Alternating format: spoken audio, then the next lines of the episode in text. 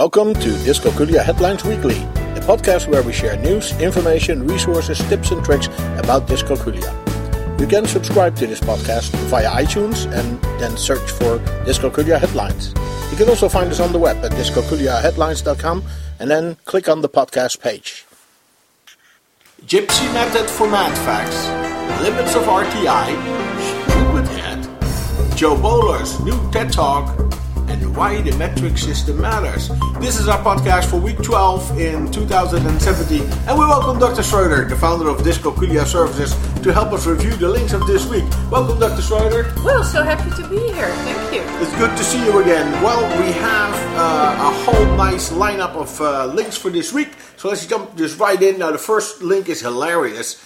It is. Um, it is a video and it talks about gypsies. What can we learn from the gypsies? Yes, yes, yes. Well, this is a video uh, about the uh, gypsy way of learning our math facts. It is difficult to describe, and our listener would do best to just go there and look at the video.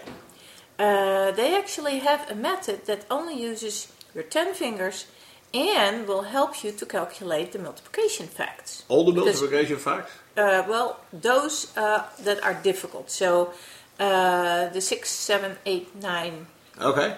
Uh, all the troublesome ones. Yeah. All the struggling ones. Good. Yeah, yeah. Because you, I think you need to remember that the gypsies were uh, roaming around, so their kids did not go to a uh, institutionalized school, so they had to come up with something quick and easy so uh-huh. that they could do uh, something a tool that they always carry with them, At, with their hands. For instance, hands. Yes. yes.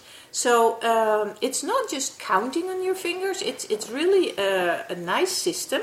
You have to see it. Uh, I heard that there is a similar thing going on in China where kids do multiplication on their hands, and um, you can uh, learn it really fast. Look at the link, and um, you can. Uh, you can uh, learn that as well. Now, of course, it's still best to understand the math facts right. in a real mathematical thing, uh, like uh, connected to area, so yes. that you see yes. uh, so many rows of um, of tiles. But you know, this method and gives our children confidence, and for those who have uh, serious memory problems, if they can do it this way, I think it's even better than having a math fact chart. Okay, and, and have you introduced this with your clients? Oh yeah, I actually have used it, and they love it. Okay, and they yeah, like it. Yeah, great fun, great fun. Good, good, good. Well, uh, I think I need to try it because even I struggle with some of the math facts uh, still. Now, the next link is about the limits of RTI, but I thought that the sky was the limit for RTI. So how about that? Well, um, let's let's look into that.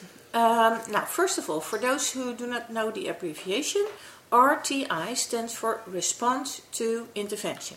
Now, it is widely used and you can keep track of uh, how students do in school. And the RTI instructional model is designed to identify students who need extra help, to uh, provide them with, um, well, targeted, pinpointed, and research based uh, interventions and to keep track of how they do with that intervention because you don't want to go on and on if they don't benefit from it. Now, in uh, 2004, uh, the Individuals with uh, Disabilities uh, Education Act, so IDEA, um, mentioned that school districts are uh, permitted to use a student's response to such interventions as part of the evaluation process. Okay. For uh, specific learning disabilities. And, and that's obviously the largest uh, category of uh, kids who struggle in school. Yeah. So, now, the federal government declined to tell districts that states exactly how, how to do it. Okay. So, so now uh, we have 50 it, different varieties. absolutely, and we oh, uh, we can tweak and stretch this system as you can uh, imagine. So, um, because they the, the, the government said the the federal government said that this was something that the local educators should determine. Not even per state but no. like by district. Yes. Oh dear. Yes. So um, let me quote some findings from, from that report. Okay. uh, more than 90% of states responding do not regulate or recommend the maximum number of days uh, a student may spend in an uh, RTI model before further evaluation for special education. And so they have- just leave it open. Yes. Okay. Now, two or three months sounds reasonable, but we have seen over a year. Now, so districts reported that students could spend uh, so that large amount of time in uh, tiered intervention models. Now, although the average was around 50 days, um, which uh, sounds quite reasonable, uh, more uh, had lo- longer time, and we even have a report of 150 school days, which is almost the whole school year. To be in RTI before they start looking at it seriously. Yes. Interesting. Yeah, yeah, very sad.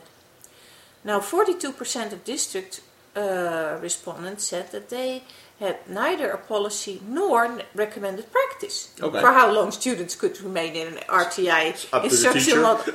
Absolutely.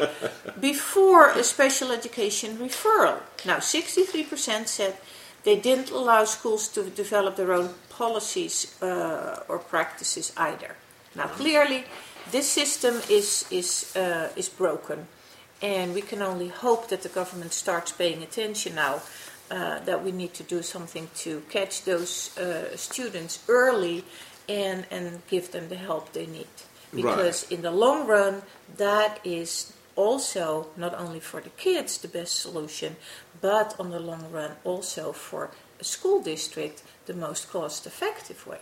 But this is amazing. Uh, this is just a mess. And and if you would do something like this in a company setting, heads, heads would fly. Hats would fly. You know. Yes. Anyway, the next link, and this is a nice bridge. The next link says "stupid head." What is stupid head? Oh my gosh, yeah, the name comes from a comedy on stage. I haven't seen, but the stories about it are interesting. Now, it talks about the problems of children with learning disabilities and follows uh, this child in her school period. Okay. The performer has dyscalculia and is very open about it, so that's that's really good. Um, not only to raise awareness, but also to to open it and to uh, help other students to talk about it. So uh, it's definitely another way to bring awareness to dyscalculia without much reading or studying. Uh, just information in a in a comedy package. It's fantastic. Okay, that's Can re- pretty cool. yeah. definitely recommend Yeah, it. I hope it comes to this area. We're talking to Dr. Schroeder, the founder of dyscalculiaservices.com, and we're looking at the links provided on our website, dyscalculiaheadlines.com. Now, our, our next link is uh, from Jo Boaler, and I, I think you've referred to her before. Oh yes, we definitely did because uh, she's really a, a fantastic uh, person in education, and she tries to uh, kind of row upstream and and help uh, students She's from of all Stanford, right? abilities. She's at Stanford Okay. University. Yes, yes. Okay, very brainy. person. So, yeah, brainy person, and I, I'm really a big fan of her work. Um, we talk uh, here about the fact that she has a new TED talk, uh, very worth listening to, Okay. and she explains why mathematics can be so trauma- traumatic for some people, and and it shows a different way that people can relate to mathematics. She also shares uh, the latest brain science to show the way our brains process mathematics and the importance of visual learning and the importance of self belief to our learning and our uh, experiences to be resilient, to keep trying, and not to give up uh, immediately. Okay, okay. Jo Boaler, yeah, she's always uh, she's always good. Her TED talks are uh, really uh, really very interesting uh, to to Very look at, to lively listen. and easy Yeah. to listen to. Yeah, she's a good, Good speaker. explanations. Yeah. Well, brings us to our last link already um, for this weekend. Of course, you are from European descent, so you're very familiar with this. Uh, this link talks about the metric system. And what are, can we learn here? Because it is kind of alien uh, to the United States. Um, well, this is also an entertaining video, and it explains why the metric system is so important and what the history has been because that didn't came uh, into place uh, in, in uh, automatically in, in one go. Uh, it developed, and there was a reason it developed because it really worked for people, and it was a lot easier than the uh, many local systems that had been around in Europe before the whole metric system was uh, implemented. Now, when you watch this video, you will appreciate why the various systems exist, how useful the development of the system was to help communications and trade, and in general society. So, really worth watching. They go all the way back, uh, even to the French Revolution. Is that how yes, old the yes, system yes, is? So it's, that uh, is amazing. yeah. Well, great. Uh, thank you. Those were the links for the week. As always, thank you, Dr. Schroeder, for your insights. Thanks Dr. Schroeder is the founder of DyscalculiaServices.com. You can follow her on Twitter and on Facebook. She maintains boards on both Pinterest and on Flipboard, and she runs five free webinars. And all the information about that is at webinars.dyscalculiatrainingcenter.com. If you want to know if you have dyscalculia, you can do her free dyscalculia screener on her website, dyscalculiaservices.com. Or for a more comprehensive math and dyscalculia screening test, you can go to dyscalculiatesting.com. Finally, Dr. Schroeder's ebooks are available on Amazon, and you can find the link on shop.dyscalculiaservices.com or just go to amazon.com and search for Dr. Schroeder. Dyscalculia Headlines Weekly is a production from dyscalculiaheadlines.com. You can find us on the web at dyscalculiaheadlines.com and we are on Twitter at dyscalculiahead. You can also find us on Facebook, we have a board on Pinterest and on Flipboard. Search for Dyscalculia Headlines or follow the links on our webpage. You can send your questions, comments and contributions to communications at dyscalculiaheadlines.com and we may even discuss it in one of our upcoming podcasts. We hope this was useful for you and until next week, you can count on us.